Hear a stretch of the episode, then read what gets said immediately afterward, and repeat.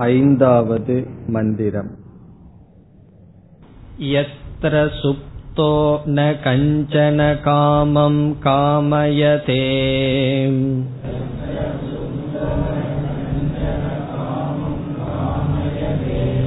न कञ्चन स्वप्नं पश्यति तत्सुषुप्तम् सुषुप्तस्थान एकीभूतः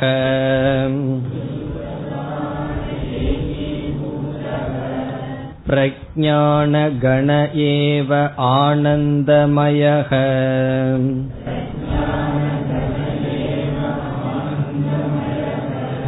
ह्यानन्तभुक्चेतो मुखः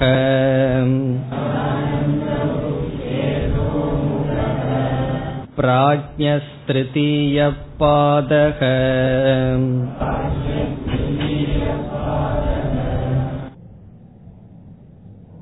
சோயமாத்மா சதுஷ்பாத் என்று ஆத்மா நான்கு பாதங்களை உடையது என்று பேசப்பட்டது முதல் பாதம் விழிப்பு நிலையில் இருந்து கொண்டு ஸ்தூல பிரபஞ்சத்தை அனுபவிப்பதாக கூறப்பட்டது.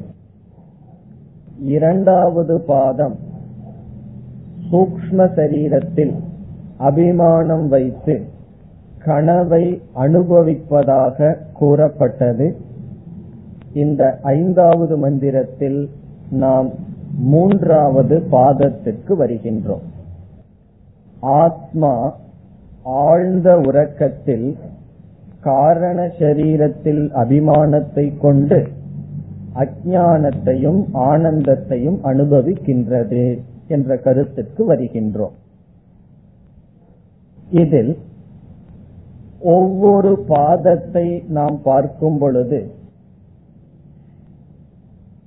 விழிப்பு உலகத்தை பார்க்கின்ற ஒரு வெஷ்டி ஆத்மாவிற்கு விஸ்வன் என்ற பெயரும் சூக்ம ஸ்தூல பிரபஞ்சத்தையே தானாக பார்க்கும் ஆத்மாவுக்கு விராட் அல்லது வைஸ்வானரன் என்றும் பார்த்தோம். ஒவ்வொரு மந்திரத்திலும் இரண்டும் சேர்ந்தே பேசப்பட்டது. ஆனால் இந்த ஐந்தாவது மந்திரத்தில் வெஷ்டி ஆத்மா விளக்கப்படுகின்றது ஆறாவது மந்திரத்தில் சமஷ்டியானது விளக்கப்படுகின்றது. இங்கு பிராக்ஞன் வெஷ்டி சமஷ்டி அந்தர்யாமி அது ஆறாவது மந்திரத்தினுடைய சார் இனி சுசுப்தி அவஸ்தா என்பது காரண சரீரத்தில் ஆத்மா நான் என்று அபிமானிக்கும் பொழுது வருகின்ற அனுபவம். ஆகவே அகம் கூட்டல் காரண சரீரம் இஸ் ஈக்வல் டு சுசுப்தி அவஸ்தா அல்லது பிராஜ்யக பிராஜ்யனுக்கு லட்சணம் அகம் பிளஸ் காரண சரீரம் இஸ் ஈக்வல் டு பிராஜ்யக இதற்கு முன்னாடி இந்த மாதிரி பார்க்கும் பொழுது நாம் அகம் என்றால் ஆத்மா ஆத்மாவுடன் ஜாகிரத் பிரமாணம் ஜாகிரத் பிரமாதா இஸ் ஈக்வல் டு விஸ்வன்னு பார்த்தோம். இதற்கு முன். அதே போல அகம் ஆத்மா சொப்பன பிரமாதா சொப்பன பிரமாணம் இஸ் ஈக்வல் டு தைஜசன்னு பார்த்தோம். இங்கு பிராக்யனிடம் வரும் பொழுது பிரமாதா பிரமாணம் பிரமேயம் என்ற திருப்புட்டியானது மூன்று விபாகமானது ஒன்றாகி விடுகின்ற காரணத்தினால் பிராஜ்யனிடத்தில் பிரமாணம் பிரமாதா என்ற பேதம் இல்லாத காரணத்தினால் பிராஜ்யனுக்கு லட்சணம் நானாகின்ற ஆத்மாவும் முழுமையான காரண சரீரம்.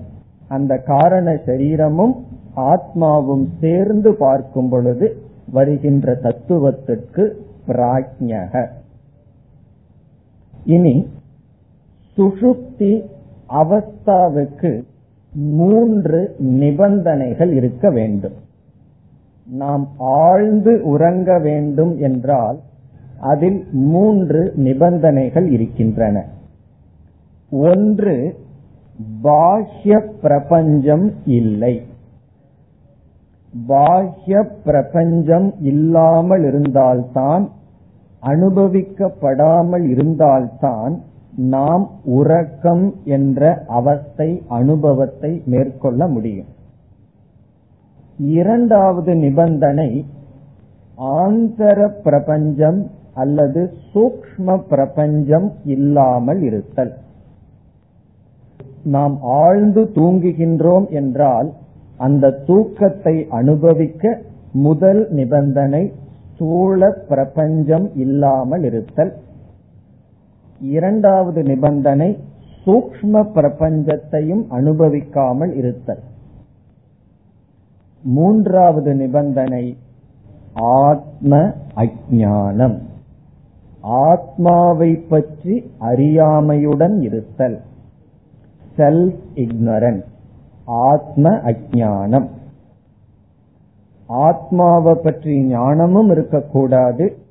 அகம் ஞானஸ்வரூபி. நான் சச்சிதானந்த சொரூபமானவன். இந்த ஞானமும் இருக்கக்கூடாது. ஆகவே உறக்கத்துக்கு மூன்று நிபந்தனை. சுசுப்தி என்றால் வெளிப்பிரபஞ்சம் இல்லை சூக்ம பிரபஞ்சம் உள்ளே பிரபஞ்சம் இல்லை ஆத்ம அஜானம் இனி ஜாகிரத் சொப்பனம் சுசுப்தி இந்த மூன்றையும் சேர்ந்து பார்ப்போம்.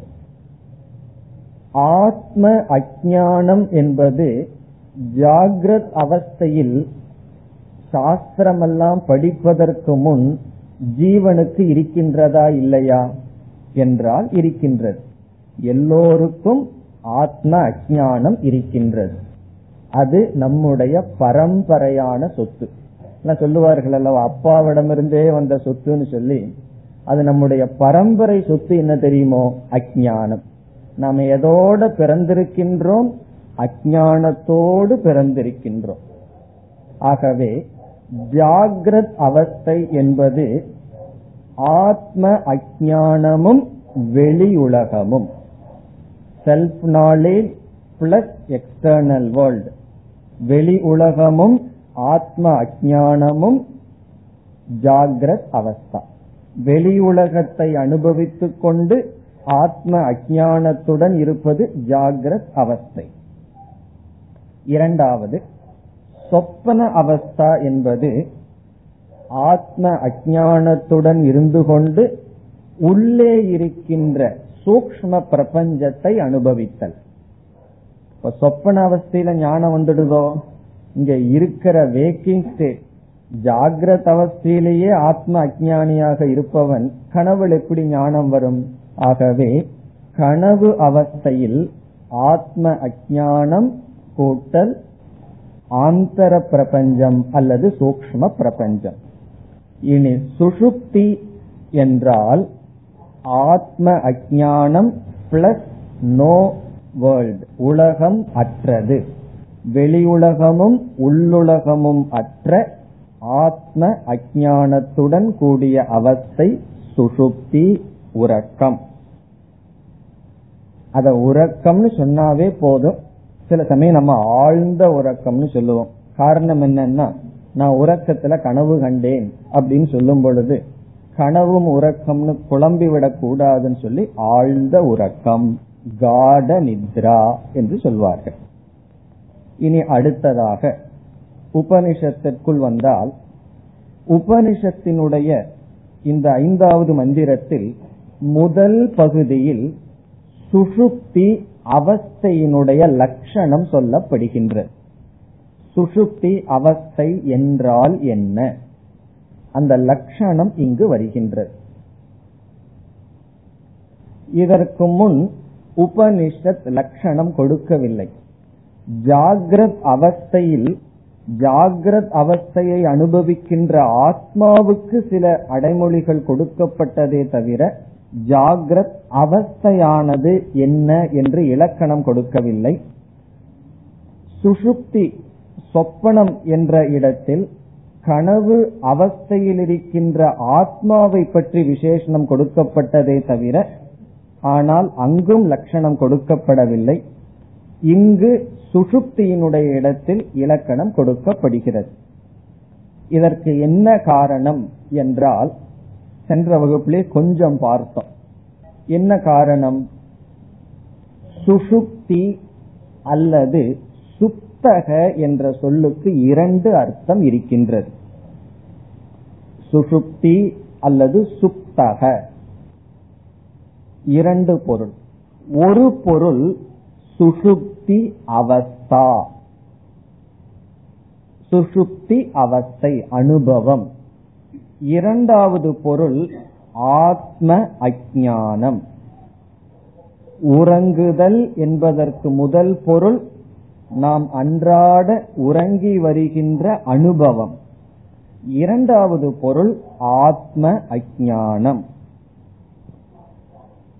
ஒரு கால் உபனிஷத் ஆனது சுஷுப்த தானக என்று சொன்னால் சுஷுப்தியில் இருப்பவன் என்று கூறினால் உபனிஷத்தின்படி சுசுப்தி என்பதற்கு ஆத்ம அஜானம் என்று பொருள் கொண்டால் அது ஜாகிரத அவஸ்தையையும் குறிக்கும் சொப்பன அவஸ்தையையும் குறிக்கும். ஆகவே உபனிஷத்தினுடைய நோக்கில் ஜாகிரத் அவஸ்தையில் நாம் என்ன செய்து கொண்டிருக்கின்றோம்? உறங்கிக் கொண்டு இருக்கின்றோம். சொப்பன அவஸ்தையில் என்ன செய்து கொண்டிருக்கின்றோம்? தூங்கிக் கொண்டு இருக்கின்றோம். அங்கு தூங்குதல் என்றால் ஆத்ம அஜானத்துடன் இருத்தல். அந்த குழப்பம் வரக்கூடாது என்பதற்காக இங்கு சுஷுப்தி அவஸ்தை பேசப்படுகிறது. சுப்தக சுஷுப்தி என்பதற்கு ஆத்ம அஜானம் என்று பொருள் கொள்ளக்கூடாது. அவஸ்தையை பொருள் கொள்ள வேண்டும் என்பதற்காக இங்கு லட்சணமானது கொடுக்கப்படுகிறது. அப்ப இங்க சுசுப்தியினுடைய லட்சணம் ஏன் பேசப்படுகிறது? இந்த லட்சணத்திலிருந்து உபனிஷத் என்ன காட்டுகிறது? இங்கு ஆத்ம அஜானம் என்ற பொருளையுடைய சுசுப்தி பேசப்படவில்லை அவஸ்தை அனுபவம் பேசப்படுகிறது. அதற்கு இங்கு லட்சணம். இனி நாம் மந்திரத்திற்குள் செல்லலாம். யத்ர சுப்தோ ந கஞ்சன காமம் காமயதே. யத்ர என்ற சொல்லுக்கு இரண்டு பொருள். ஒன்று எந்த காலத்தில்? எஸ்மின் காலே. எத்ர என்றால் எதில் அப்படின்னு அர்த்தம். அதில் எதில் என்றால் எதில்? எந்த காலத்தில்? இனி ஒரு பொருள் எந்த ஸ்தானத்தில் எந்த இடத்தில். எதில் என்றால் எந்த காலத்தில் எந்த இடத்தில். ஸ்தானம் எஸ்மின் ஸ்தானே எஸ்மின் காலேவா. எந்த காலத்தில் அல்லது எந்த இடத்தில். சுப்தக அடுத்த சொல் சுப்தக சுப்தக என்றால் உறங்கிக் கொண்டு இருப்பவன். எந்த வேளையில் எந்த ஸ்தானத்தில் உறங்கிக் கொண்டு இருப்பவன். இதனுடைய பொருள் கரண கிராமங்களை தனக்குள் ஒடுக்கியவன். கரணம் என்றால் நம்முடைய இந்திரியங்கள். கிராமம்னா சமூகம். ஒடுக்கியவன்னா காரண சரீரத்திற்குள் சென்று விட்டது அப்படின்னு பொருள். உபரத கரண கிராமகசன் உபரதக என்றால் தனக்குள் எடுத்துக்கொண்டவன். கரண கிராமம் என்றால் எல்லா இந்திரியங்கள். எல்லா இந்திரியங்களையும் தனக்குள் ஒடுக்கியவனாக இருந்து கொண்டு சுப்தக அவன் என்ன செய்யறதில்லைன்னு உபனிஷத் சொல்கிறது. அவன் என்ன பண்றதில்லையா?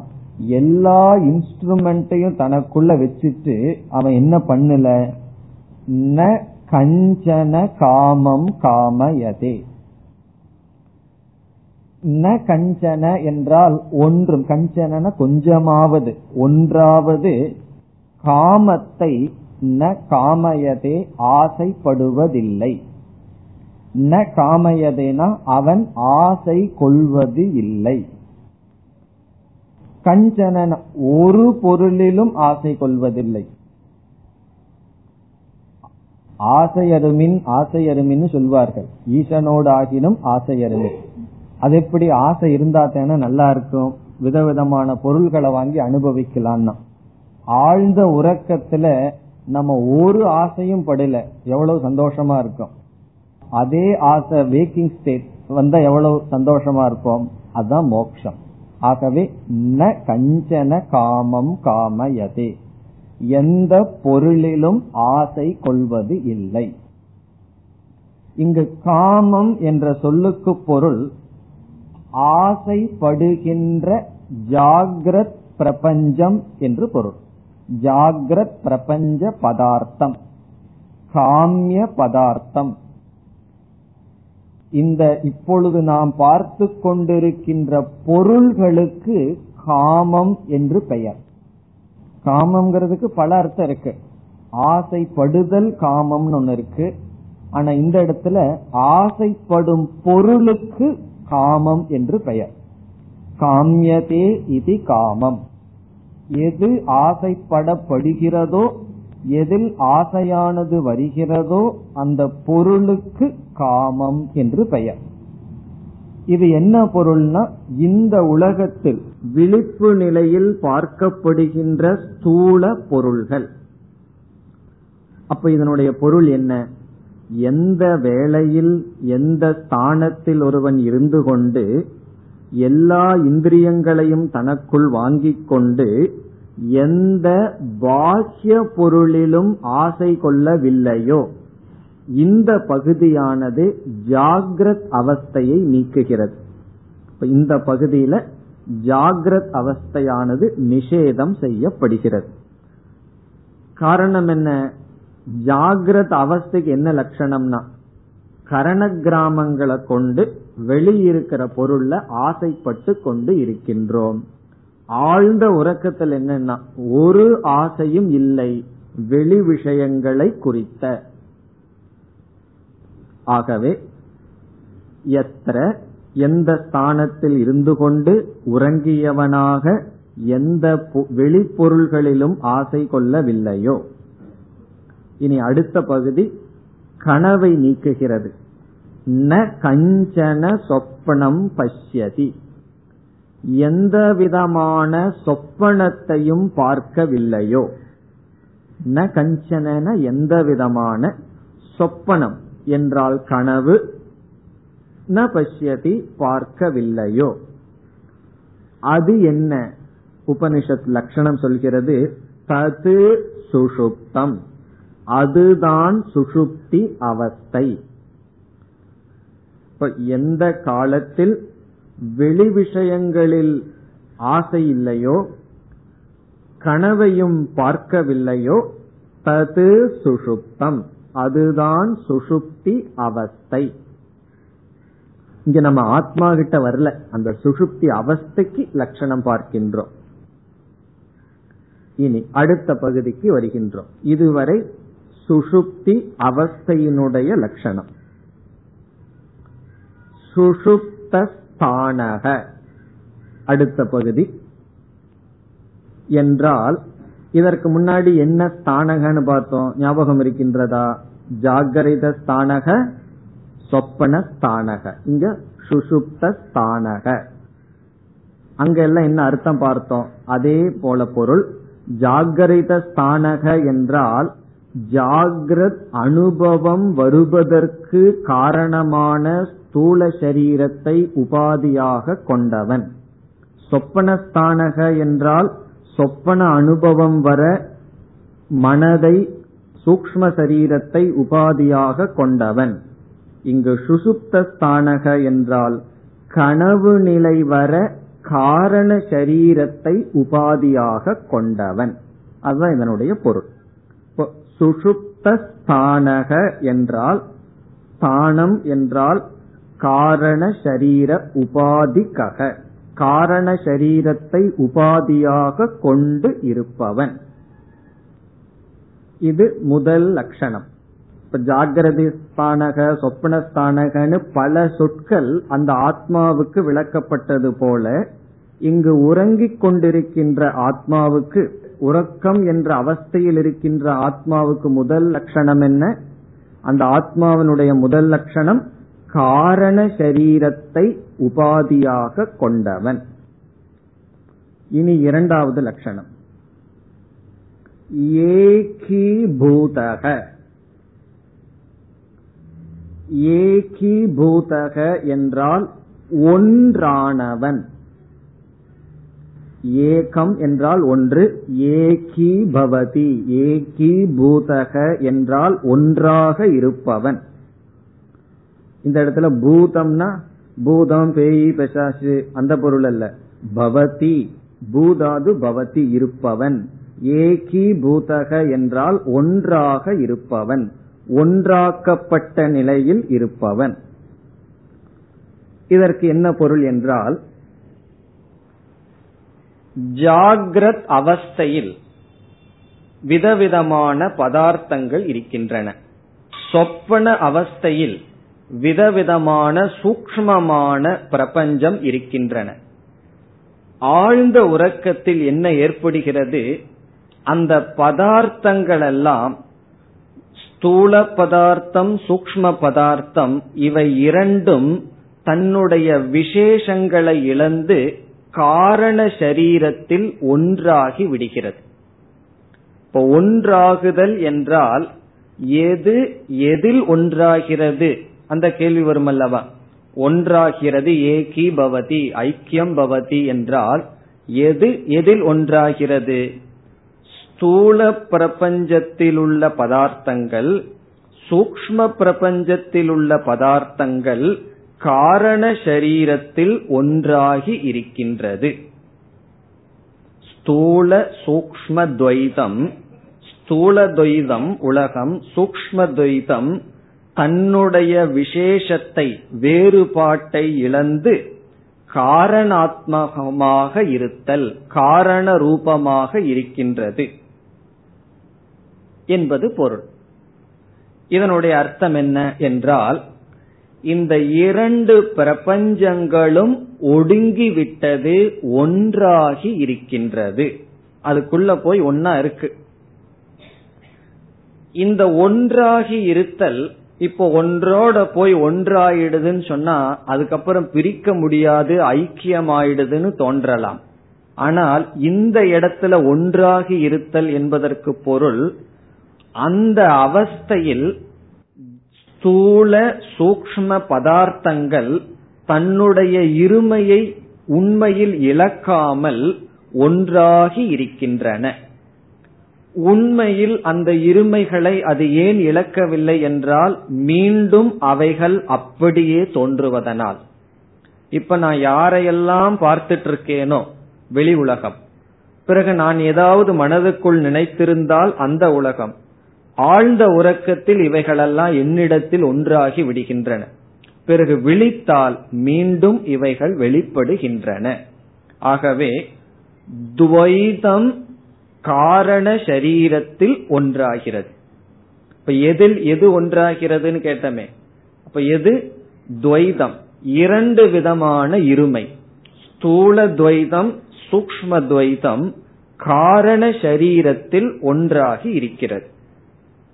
இனி இப்படிப்பட்ட காரண சரீரத்தை உபாதியாக உடைய ஆத்மாவுக்கு ஏகமாக இருத்தல் என்ற பெயர் வருகிறது.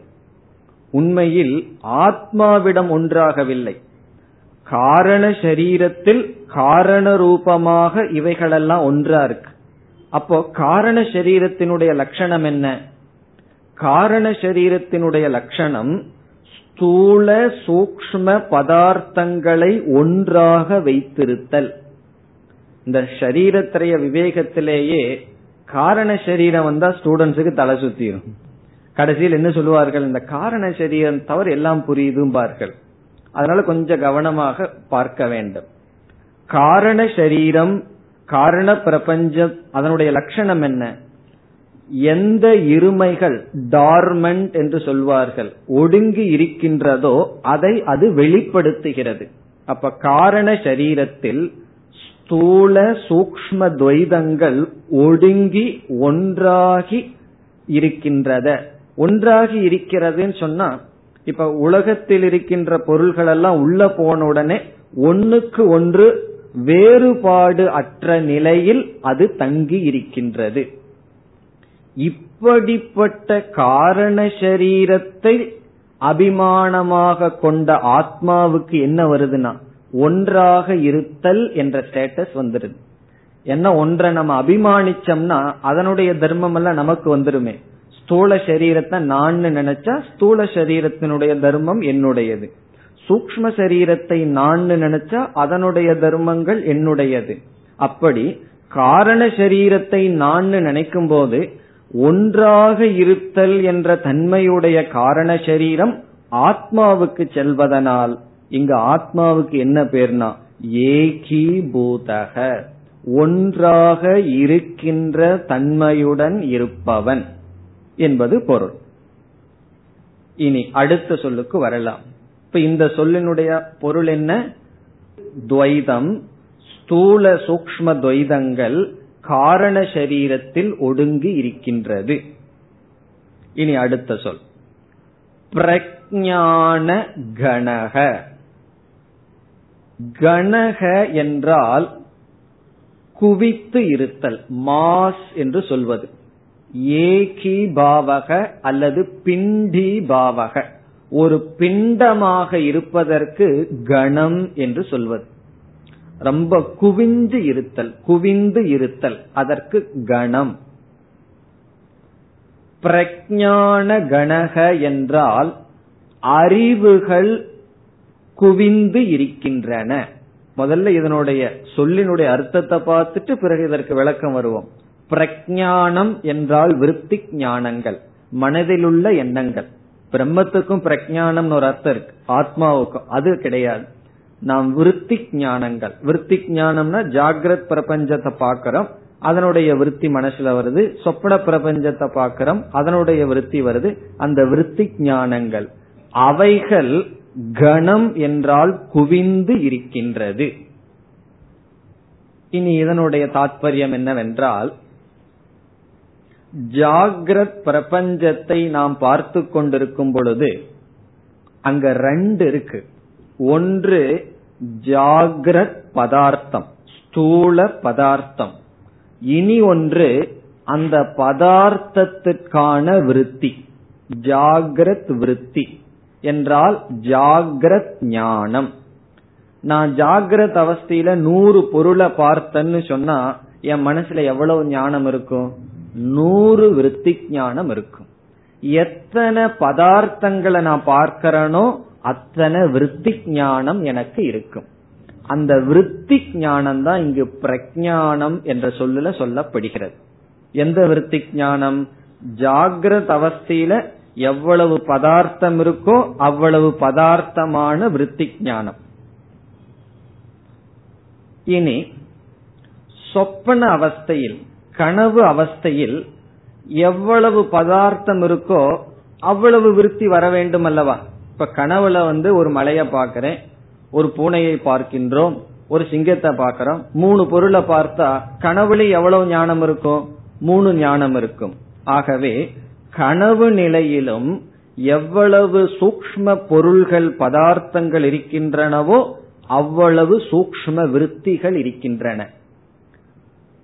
அந்த விருத்தியும் இங்கு பிரஜானம் என்று சொல்லப்படுகிறது.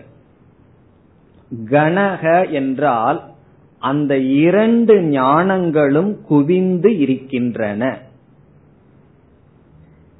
இது கஷ்டமா இருக்கிற மாதிரி இருக்கும். இனி ஒரு கோணத்துல பார்த்தா நமக்கு புரிஞ்சிடும் இந்த ஏகி பூதகன் இதற்கு முன்னாடி ஒரு சொல்ல பார்த்தோம் அல்லவா? அதை இதையும் சேர்ந்து பார்த்தா சுலபமாயிரும்.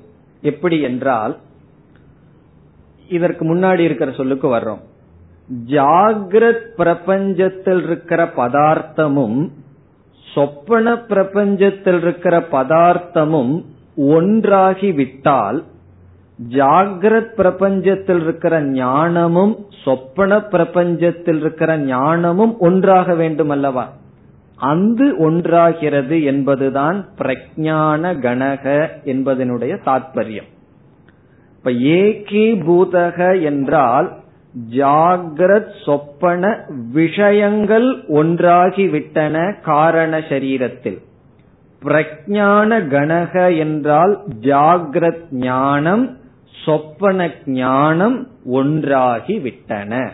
இதுதான் தாற்பயம் இப்ப பிரஜான கணக என்றால் ஜாகிரத் அவஸ்தையில் உள்ள விற்பி ஞானங்கள்.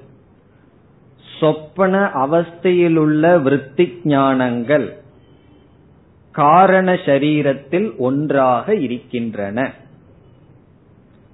நிர்விசேஷ ஞானமாக இருக்கின்றன. சவிசேஷங்களை இழந்து விட்டன. இது எப்படி என்றால் வெளியே பொருள் இருக்கிற வரைக்கும் என்னுடைய மனசுல விருத்தி இருக்கும். உதாரணமாக ஒரு களிமண் எடுத்துட்டு அந்த களிமண்ல இருந்து பத்து பானைய நம்ம செய்யறோம். இப்ப என்னுடைய மனசுல எத்தனை ஞானம் தான் இருக்கும்.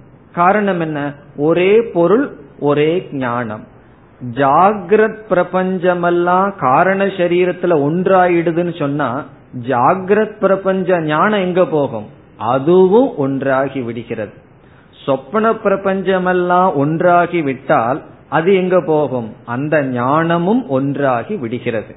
அப்ப இந்த ஏகி பாவகங்கிறதுல ஜாகிரத் சொப்பன விஷயங்கள் ஒன்றாகி விடுகின்றன. பிரஜான கணக என்ற இடத்தில் ஜாகிரத் விருத்தி ஞானம் சொப்பன விருத்தி ஞானங்கள் ஒன்றாகி விடுகின்றன. இதற்கு சங்கராச்சாரியார் ஒரு உதாரணம் கொடுக்கிறார். அது என்ன உதாரணம் சொன்னா சில சமயம் உதாரணம் வந்து இது எதற்காக உதாரணம் சொல்லப்பட்டதோ அதை விட கஷ்டமா போயிடும் என்ன உதாரணம் என்றால் வெளிச்சம் இருக்கின்றது லைட் இருக்கு. எத்தனையோ பதார்த்தம் நம்ம வீட்டில் இருக்கிறத பார்க்கிறோம். ஒரு இருபது பதார்த்தங்களை பார்க்கிறோம் வெளிச்சம் இருக்கு. வெளிச்சமானது சென்று விட்டது. லைட்டை எல்லாம் நம்ம ஆஃப் பண்ணிட்டோம் வெறும் இருளாக இருக்கிறது. அப்ப என்ன சொல்றார் சங்கரர்? அந்த இருளுக்குள் அனைத்து பதார்த்தங்களும் தங்களுடைய வேறுபாட்டை இழந்து விடுகின்றன. ஒரு சேர் இருக்கு ஒரு டேபிள் இருக்கு. இருட்டு மூடிடுதுன்னா சேருக்கு சேருங்கிற விசேஷம் டேபிளுக்கு டேபிள்ங்கிற விசேஷத்தை இழந்து விட்டு அந்த இருளுக்குள் ஒன்றாக இருக்கிறதாம். லைட் வந்த உடனே அது அப்படியே வெளிப்படுகிறதா உண்மையிலேயே ஒன்றா இருந்தால் மீண்டும் திரும்பி வராது. ஆனால் இது உண்மையில் ஒன்றாகவில்லை. டார்மெண்ட் என்று சொல்வது. டார்மெண்ட் என்றால் அது ஒன்றானது போல் இருக்கிறது. காரணம் அஜானத்தினால் மூடப்படுகிறது. இப்ப ஆச்சாரியாருடைய உதாரணத்துல ஆழ்ந்த கருத்து இருக்கு. ஒன்றாகி விட்டதுன்னு சொன்னா இந்த உதாரணத்தை சொல்ற பதார்த்தங்கள் இருக்கின்றன அதில் இருளானது எப்படி மூடி இருள் சேர்ந்து விட்டால் அந்த இருளுக்குள் எப்படி ஒன்றாகி விட்டதோ அதுபோல் காரண சரீரத்தில் இருக்கின்ற அஜானத்துக்குள் விஷயங்கள் ஒன்றாகிவிட்டன. அப்படின்னா உள்ள விஷயம் இருக்கு தெரியல அப்படின்னு அர்த்தம். அதுதான் இதனுடைய தாற்பயம் உதாரணத்தை பார்த்தா இது சம்பந்தம் இல்லாம தெரியும். ஆனால் காரண சரீரத்தில் அனைத்து துவைதங்களும் இருக்கின்றன தெரியவில்லை. காரணம் என்ன? காரண சரீரத்துல என்ன இருக்கு? அஜானம் அந்த அஜானத்தினால் மூடப்பட்ட காரணத்தினால் இருக்கின்ற துவைதம் நிர்விசேஷமாக இருக்கின்றது. அதனுடைய விசேஷங்களை வேறுபாட்டை இழந்து விட்டன. இதுதான் சாரம். இனி ஏகீபூதக பிரஜான கணக நாம் புரிந்து கொண்டோம். அடுத்த சொல்லுக்கு வரலாம். பிரஜானகணக ஏவ ஆனந்தமயக. காரண சரீரத்திற்கு அல்லது ஆத்மாவுக்கு காரண சரீரத்தில் இருக்கிற ஆத்மாவுக்கு என்ன பெயர்? ஆனந்தமயக. இதுக்கெல்லாம் அதிக விளக்கம் சொல்லக்கூடாது. காரணம் என்ன? தைத்திரியோபனிஷத் ஞாபகம் இருக்கணும். இருந்திருந்தா இதுக்கு அதிக விளக்கம் தேவையில்லை. இருந்தாலும் ஞாபகப்படுத்திக்கிறதுக்காக சுருக்கமா பார்க்கலாம். ஆனந்தமயக. இந்த மயகங்கிற சொல்லுக்கு பல பொருளை பார்த்தோம். ஞாபகம் இருக்கின்றதோ? மயகன விகாரார்த்தே மய பிராச்சுர்யார்த்தே சொரூபார்த்தேன்னு மூணு அர்த்தம் பார்த்தோம். அதாவது கிராமம் எல்லாம் ஜலமயமாக இருக்கிறது அப்படின்னு சொன்ன என்ன அர்த்தம்? ஜலம் அதிகமாக இருக்கிறது. அப்படின்னு அர்த்தம். உடல் வந்து அன்னமயமாக இருக்கிறதுன்னு சொன்ன என்ன பொருள்? அப்படியே அங்கெல்லாம் இட்லி சாம்பார் ஒட்டிட்டு இருக்குன்னு அர்த்தம் அங்கங்க. உடல் உணவானது உடலாக விகாரம் அடைந்து விட்டதுன்னு அர்த்தம் மாறி விட்டதுன்னு அர்த்தம். இப்ப மயகங்கிறதுக்கு விகாரம் மயகங்கிறதுக்கு பிராச்சுரியம். பிராச்சுரியம்னா எக்ஸஸ் அதிகமாக இருத்தல். ஆத்மா சின்மயக. என்றால் சொரூபம் சித் சொரூபம் அர்த்தம். அப்படி மயகங்கிற சொல்லுக்கு மாறுதல் அதிகமாக இருத்தல் அதுவாகவே இருத்தல். சைத்தன்ய சின்மயக என்றால் ஆனந்தமயகன்னு சொன்ன அந்த குழப்பம் வர போகுது அதுக்காக சின்மயகன்னு சொன்ன என்ன அர்த்தம்? சைத்தன்ய சொரூபம். இப்படி மூணு அர்த்தம் இருக்கு. இந்த இடத்தில் ஆனந்தமயக என்றால் பிராஜ்யனாக இருக்கின்ற ஆத்மாவை ஆனந்த சுரூபம்னு சொல்லக்கூடாது. ஆனந்தத்தினுடைய விகாரம்னு சொல்லக்கூடாது. ஆனந்தம் அதிகமாக இருக்கிறது. பிராச்சுர்யார்த்தே மயட். இப்ப ஆனந்தமயகனா அதிகம் ஆனந்தம் இருக்கின்றது. ஆனந்த சுரூபம் பிராக்ஞன் அல்ல. பிராக்ஞனுக்கு அதிஷ்டானமா இருக்கிற முக்கிய ஆத்மா. இப்ப இங்க ஆனந்தமயக என்றால் ஆனந்தத்தை அதிகமாக கொண்டுள்ளவன் பிராக்ஞன் இதுல சந்தேகம் இருக்கோ? ஆழ்ந்த உறக்கத்துல நம்ம ஆனந்தத்தை அதிகமா வச்சிருக்கிறோமா இல்லையா? அத்தியதிகமாக ஆனந்தமாக இருக்கிறோம். அதனாலதான் சில சமயம் கிளாஸ்லயே டோஸ் ஆயிருது. காரணம் என்ன? அப்படியே கொஞ்சம் அதிகமான ஆனந்தத்துக்கு போயிட்டு வரலாம் அப்படின்னு சொல்லி. கிளாஸ் ஆனந்தமா இல்லைன்னா அந்த ஆனந்தத்துக்கு சென்று வருவது. ஆனந்தமயக. இனி அடுத்த கேள்வி எதனால் காரண சரீரத்தில் இருக்கின்ற ஆத்மாவிடம் அதிக ஆனந்தம் இருக்கிறது என்றால் அதுக்கும் விளக்கம் கூறுகிறார் சங்கரர். பெரிய துக்கம் என்னன்னு சொன்னா இந்த மனசானது சொப்பன அவஸ்தையில் அது ஒரு கற்பனை பண்ணிருதான் ஒரு மாற்றத்தை பண்ணிருது. ஒழுங்கா இருக்க வேண்டிய மனசு தன்னையே பிரிச்சு அனுபவிக்கப்படும் பிரபஞ்சம் அனுபவிப்பவன் அப்படின்னு பிரிச்சு விட்டுடுதான். பிறகு வேக்கிங் ஸ்டேட் இந்த விழிப்பு நிலையிலும் விதவிதமான பொருள்களை எல்லாம் இந்த மனசு பார்த்து விக்ஷேபத்தை அடைந்து விட்டது. டிஸ்டர்பன்ஸ் மனசுல. அதனால ஆத்மாவினுடைய ஆனந்தம் நன்கு பிரதிபிம்பிக்கவில்லை. காரணம் என்ன மனசு இருமைப்பட்டு வெளி உலகத்தை பார்த்து மனமானது சிதறடைந்து விட்டது விக்ஷேபத்தை அடைந்து விட்டது. ஆடிட்டு இருக்கிற தண்ணியில உள்ள இருக்கிறது தெளிவா தெரியுமா? தெளிவா தெரியாதது போல் அந்த அசைவினால் ஆனந்தம் நன்கு வெளிப்படுவதில்லை.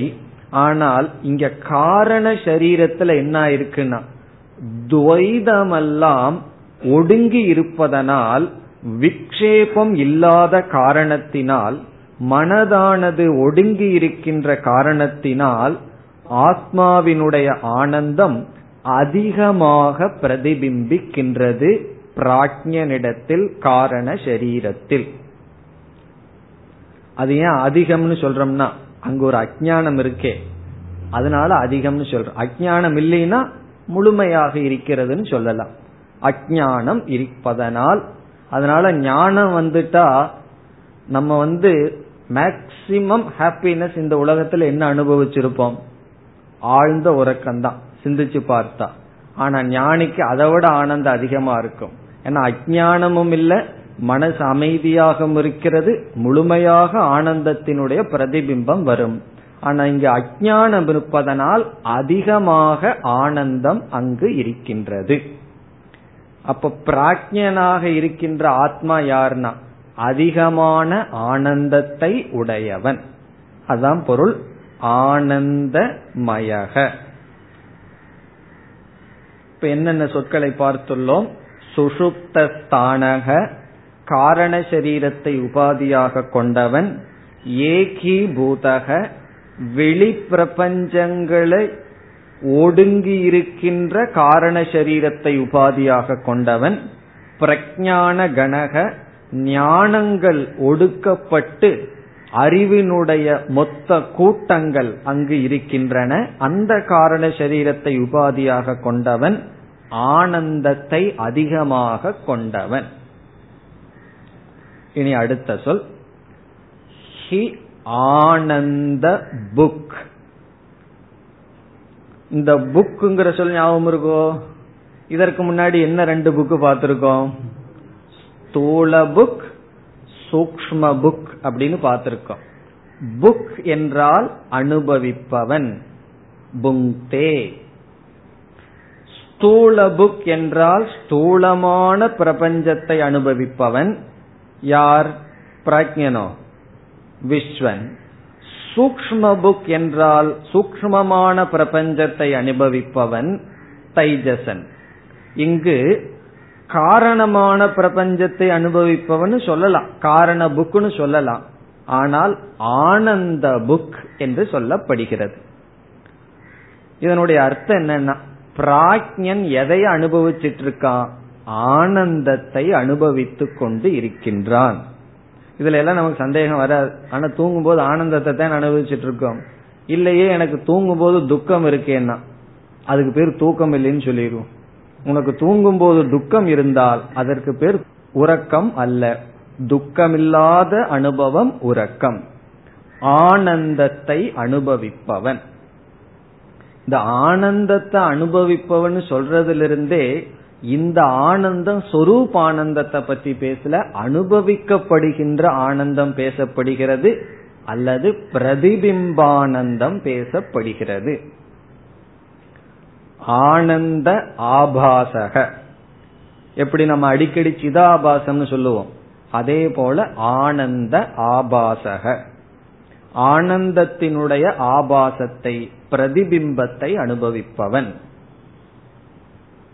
அதனாலதான் நம்ம யோகம் யோகிகளிடமெல்லாம் என்ன சொல்லுவோம்? நீ வந்து சித்த விருத்தி நிரோதம் பண்ணும் பொழுது உன்னுடைய மனதில் இருக்கிற எல்லா விதமான எண்ணங்களையும் ஒடுக்கி விட்டால் அது ஆழ்ந்த உறக்கத்துக்கு சமம். அங்க வந்து அதிகமான சுகத்தை தான் நீ அனுபவிக்க முடியும். பிறகு மீண்டும் கர்மவசத்தினால் சரீரத்தில் அபிமானம் வரும். அது மோக்ஷம் அல்ல என்று சொல்வோம். அதுக்காக மனசை அமைதிப்படுத்த கூடாது ஜபம் பண்ண தியானம் பண்ண கூடாதுன்னு பொருள் அல்ல. அது முடிவல்ல. சிலருக்கு அது முடிவாகி விட்டது எது? மனசுல முழுமைய அமைதியை கொண்டு வருவது முடிவு. அது கிடையாது. அது ஆனந்த புக் ஆனந்தமயக. அவ்வளவுதான் இருக்கின்றது. அஜானம் இருக்கிற வரைக்கும் மீண்டும் சம்சாரியா இருப்போம். அந்த மனசில் இருக்கிற எண்ணங்களை எல்லாம் நீக்கி அந்த நேரத்துல நம்ம எப்படி இருப்போம்னா முக்தனாக இருப்போம். தூங்கும் போது ஒருத்தன் முக்தன் தானே? அவனுக்கு ஏதாவது ராகத்வேஷம் இருக்கா? நம்மளைய வெறுக்கிறானா? ஒன்னும் கிடையாது. அதனால அவன் முக்த புருஷன். தூங்கி எழுந்தவுடன் அப்புறம் நமக்கு தெரியும் அவனுடைய சொரூபம் என்னன்னு சொல்லி. அதே போல யோகியினுடைய நிலையும் அந்த ஸ்டேட்ல இருக்கிற வரைக்கும் ஒழுங்கா இருப்பான். வெளியே வந்தான்னா கோபம் வந்துடும் எப்படி கோபம் வரும் தெரியுமோ? யார் இந்த ஸ்டேட்ல இருந்து டிஸ்டர்ப் பண்ணாங்களோ அவங்க மீது கோபம் வரும். இந்த துவேஷம் வெளியே இருக்குதுன்னு சொன்னா யாரு மனசுல துவேஷம் இருக்கும்னா யாரு மனசுல ஆத்ம அஜானம் இருக்குமோ அவர்கள் மனதில் துவேஷம் முதலியவைகள் இருக்கும். ஆகவே ஆனந்த புக் என்றால் அதிகமான ஆனந்தத்தை அனுபவிப்பவன். இனி அடுத்த சொல்லுக்கு வர்றோம். சேதோ முகக சேதோ முகக என்ற சொல். இங்கு சேதக சேதோ அதை பிரிச்சோம்னா சேதக சேதக என்ற சொல்லுக்கு ஜாகிரத் சொப்பன அவஸ்தா என்று பொருள். சேதக என்றால் ஜாகிரத் சொப்பன அவஸ்தா. முகக என்றால் கதவு துவாரம் வழி டோர். முகக என்றால் டோர் வழி. நம்ம ஒரு வீட்டுக்குள்ள போறதுக்கு டோர் இருக்குமே. உள்ள பிரவேசம் பண்றதுக்கு துவாரம். அது முகக என்று சொல்லப்படுகிறது. இதனுடைய அர்த்தம் என்னவென்றால் சாஸ்திரப்படி விஞ்ஞானப்படி எப்படின்னு நமக்கு தெரியல. சயின்ஸ் படி என்னன்னு தெரியவில்லை. சாஸ்திரம் என்ன சொல்லுதுன்னா நம்ம விழிப்பு நிலையில இருக்கோம். விழிப்பு நிலையிலிருந்து நாம கனவுக்கு நேரா போக முடியாதான் ஆழ்ந்த உறக்கத்துக்கு போய் தான் கனவுக்கு போக முடியுமா? அது ஒரு பிராக்ஷன் ஆஃப் செகண்ட் இருந்தாலும் பரவாயில்ல. ஜாகிரத் அவஸ்தையிலிருந்து ஒருத்தனுக்கு சொப்பனம் வருதுன்னா நேர ஜாகிரத்திலிருந்து அவனால சொப்பனத்துக்கு போக முடியாது. சுஷுப்திக்கு வந்துதான் சொப்பனத்துக்கு போக முடியும். சுஷுப்தியில லேண்ட் ஆயித்தான் உடனே சொப்பனத்துக்கு போவான். பிறகு கனவு கண்டுட்டு இருக்கிறவன் திடீர்னு விழிக்கிறான்னு சொன்னா அவன் நேரடியா கனவுலிருந்து ஜாகிரத அவஸ்தைக்கு வர முடியாது. அவன் கனவுலிருந்து உடனடியாக சுஷுப்திக்கு வருவான். பிறகுதான் ஜாகிரத்துக்கு வர முடியும். ஆகவே இந்த ஆழ்ந்த உறக்கம்ங்கிறது வந்து ஜாகிரத்துக்கும் சொப்பனத்துக்கும் இடையில பாலம் போல துவாரம் போல இருக்கின்றது. இடையில இருக்கு. இதெல்லாம் அனுபவத்துல அவன் திடீர்னு நான் கனவுல இருந்து விழிச்சிட்டனே நான் அதுக்குள்ள தூங்கி விழிச்சேனா ஏதாவது பயங்கரமான கனவு வருது நம்ம திடீர்னு விழிச்சுக்கிறோம் அப்ப நமக்கு தோன்றலாம் நான் கனவுல இருந்து நேரா விழிப்புக்கு வந்துட்டேன்னு. ஆனா சாஸ்திரம் அதை ஏற்றுக்கொள்ளவில்லை. கனவிலிருந்து விழிப்புக்கு வர முடியாது. கனவிலிருந்து உடனடியாக காரண சரீரத்துக்கு போய்தான் விழிப்புக்கு வர முடியும். விழிப்புலிருந்து கனவுக்கு. நான் விழிச்சுட்டே இருந்த திடீர்னு கனவு வந்துடுதுன்னு சொன்னா எப்படி போயிருப்போம்? முதல்ல உறங்கி இருப்போம் பிறகு கனவுக்கு போயிருப்போம். ஆகவே இந்த பிராஜ்யன்கிறவன் யாருன்னா விஸ்வனுக்கும் தைஜசனுக்கும் துவாரமாக இருப்பவன்.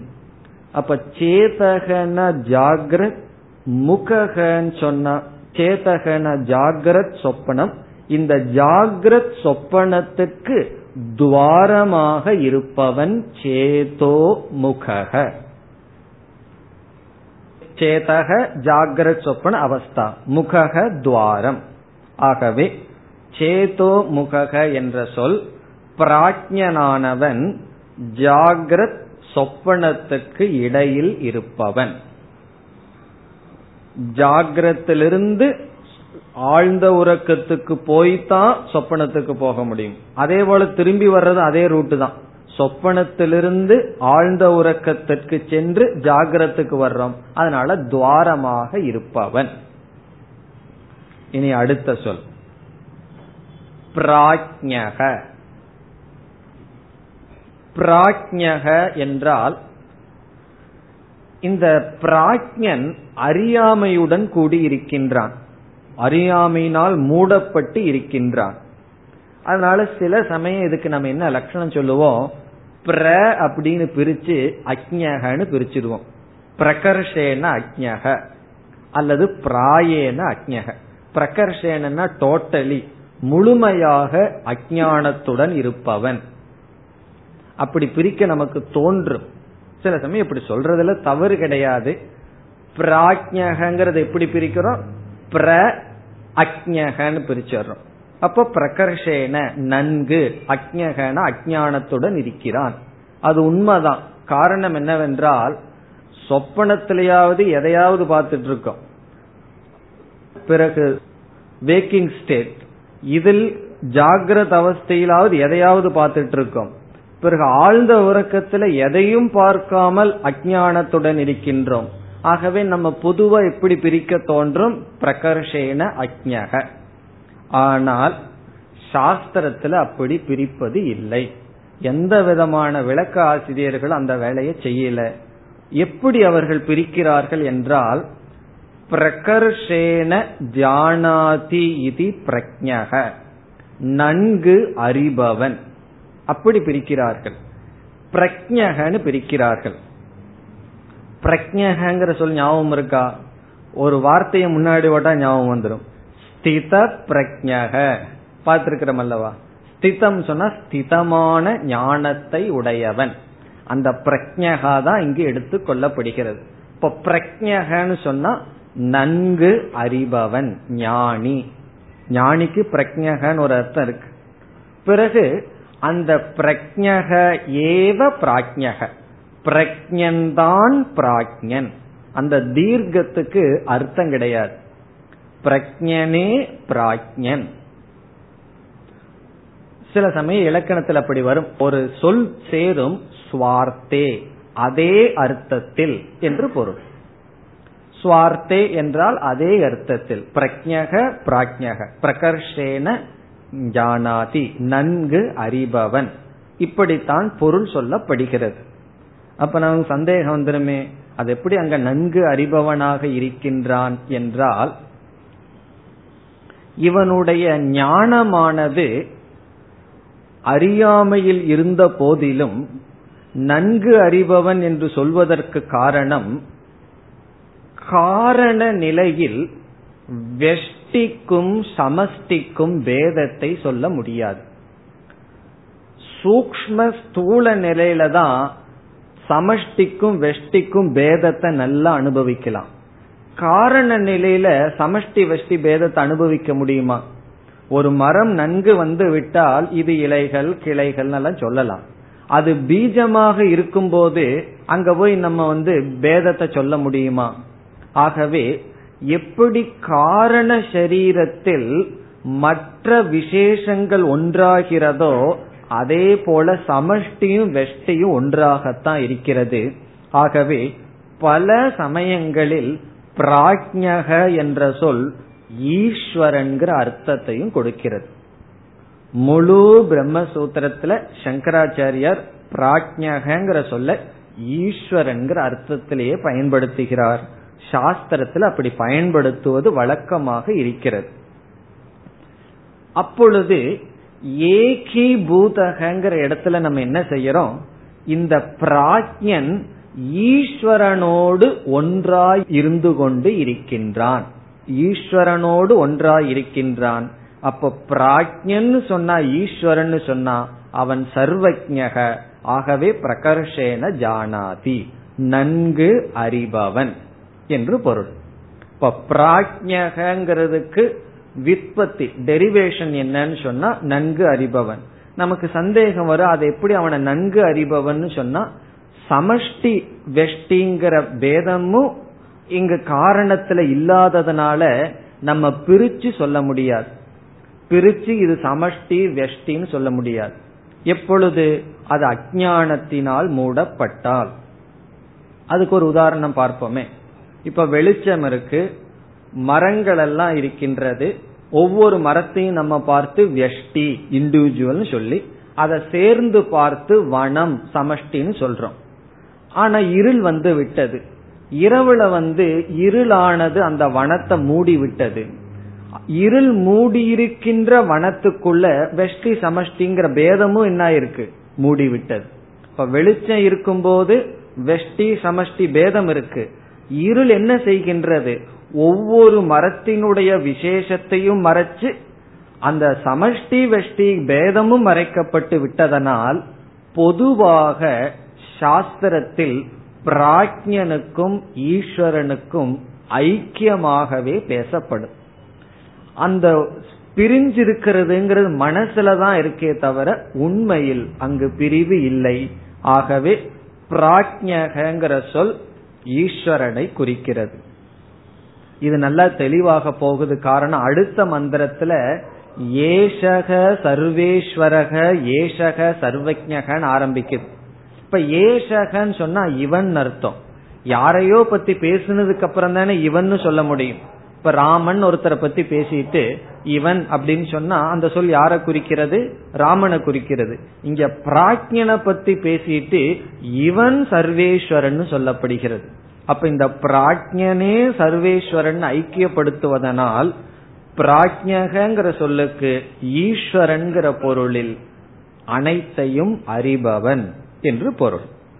பிராஜ்யக அல்லது பிரகிருஷ்டமான ஆத்மாவிடத்தில் அஜான விருத்தியை உடையவன் ஒரு அர்த்தம் சொல்வார்கள். இது ஈஸ்வரன்கிறது இங்க கொண்டு வராம பிராஜ்யங்கிறதுக்கு இனியொரு அர்த்தம். பிர அப்படிங்கிறதுக்கு பிரகிருஷ்டே ஆத்மனி.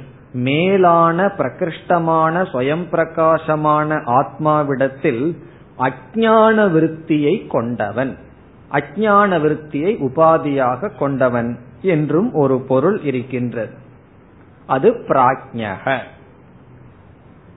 இனி கடைசி சொல் திருத்தீய பாதக. மூன்றாவது பாதம். பிரதம பாதக த்விதீய பாதக திருத்தீய பாதக. இனி எவ்வளவு பாதம் பாக்கி இருக்கு? சதுர்த்த பாதக. இனி ஒரு பாதம் பாக்கி இருக்கின்றது. இதில் முதல் மூன்று இடத்தில் பாதகங்கிற சொல்லுக்கு ஒரு பொருள். நான்காவது பாதகங்கிற இடத்துல வேறு அர்த்தம் இருக்கிறது. அந்த அர்த்தத்தை இப்பொழுது பார்ப்போம். முதல் மூன்று இடத்தில் பிரதம த்விதீய திருத்தீயம். ஒன்று இரண்டு மூன்று அவஸ்தையில் பாதகங்கிற சொல்லுக்கு பொருள் பத்யதே அனேன இதி. பத்தியதே அனேன இதி என்றால் எதனால் அடையப்படுகிறதோ அப்படின்னு அர்த்தம். இன்ஸ்ட்ருமெண்ட் அனேனா எதனால்? பத்தியதேனா எது அடையப்படுகிறதோ? அனேன எதனால்? எதனுடைய துணையினால் ஒன்று அடையப்படுமோ அதற்கு பாதம். நம்முடைய காலினுடைய துணையினால் கால்களினுடைய துணையினால் என்ன அடையப்படுகிறது? ஒரு இடத்திலிருந்து இனி ஒரு இடத்துக்கு செல்லுதல் அடையப்படுகிறது. அதனால பாதகன காலை குறிக்குது. நமக்கு ரெண்டு கால்களை என்னன்னு சொல்லணும். பத்தியதே அனேன இது பாதக. எந்த ஒரு கருவியினால் ஒரு இடமானது அடையப்படுகிறதோ அது பாதம். நம்மளுடைய பாதத்துக்கு ஏன் பாதம்னு பேர் வந்தது? எதனால் ஒரு இடம் ஒரு ஸ்தானம் ஒரு இடத்திலிருந்து அடைவதற்கு காரணமாக இருக்கிறதோ அப்படின்னு அர்த்தம். துரிய பாதகங்கிறதுக்கு எது அடையப்படுகிறதோ அது பாதம். பத்தியதே இதி பாதக. வேறுபாடு புரிகின்றதோ? துரியத்தினால வேற ஏதாவது போய் நம்ம அடையிறது இல்ல சில பேர் சொல்லுவார்கள் துரியத்தை கொண்டு துரியாதீதத்தை அடைய வேண்டும்னா. துரியம்தான் துரியத்துக்கு மேல ஒன்றும் கிடையாது. அப்ப துரியம்ங்கிறது வந்து துரியம்ங்கிற இடத்துல நான்காவது பாதகங்கிற இடத்துல எது அடையப்படுகிறதோ அது பாதம். இந்த முதல் மூன்றில் எதனால் அடையப்படுகிறதோ அது பாதம். இப்ப என்னன்னா ஜாகிரத் சொப்பன சுசுப்தி அவஸ்தையின் விசாரத்தினால் எந்த துரியம் அடையப்படுமோ அறியப்படுமோ என்று பொருள். அந்த துரிய பாதம்ங்கிற இடத்துல நான்காவதினால் ஏதாவது அடையப்படும் அல்ல அடையப்படுவது. இது அடையப்பட காரணமாக இருப்பது. திருத்தீய பாதக என்றால் மூன்றாவது பாதம்.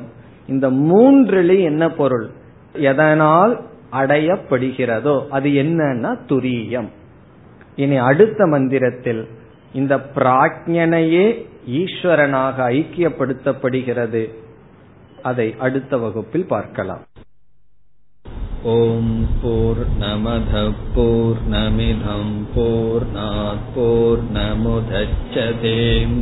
பூர்ணய பூர்ணமாதாய பூர்ணமேவாவசிஷ்யதேம் ॐ शान्ति शान्ति शान्तिः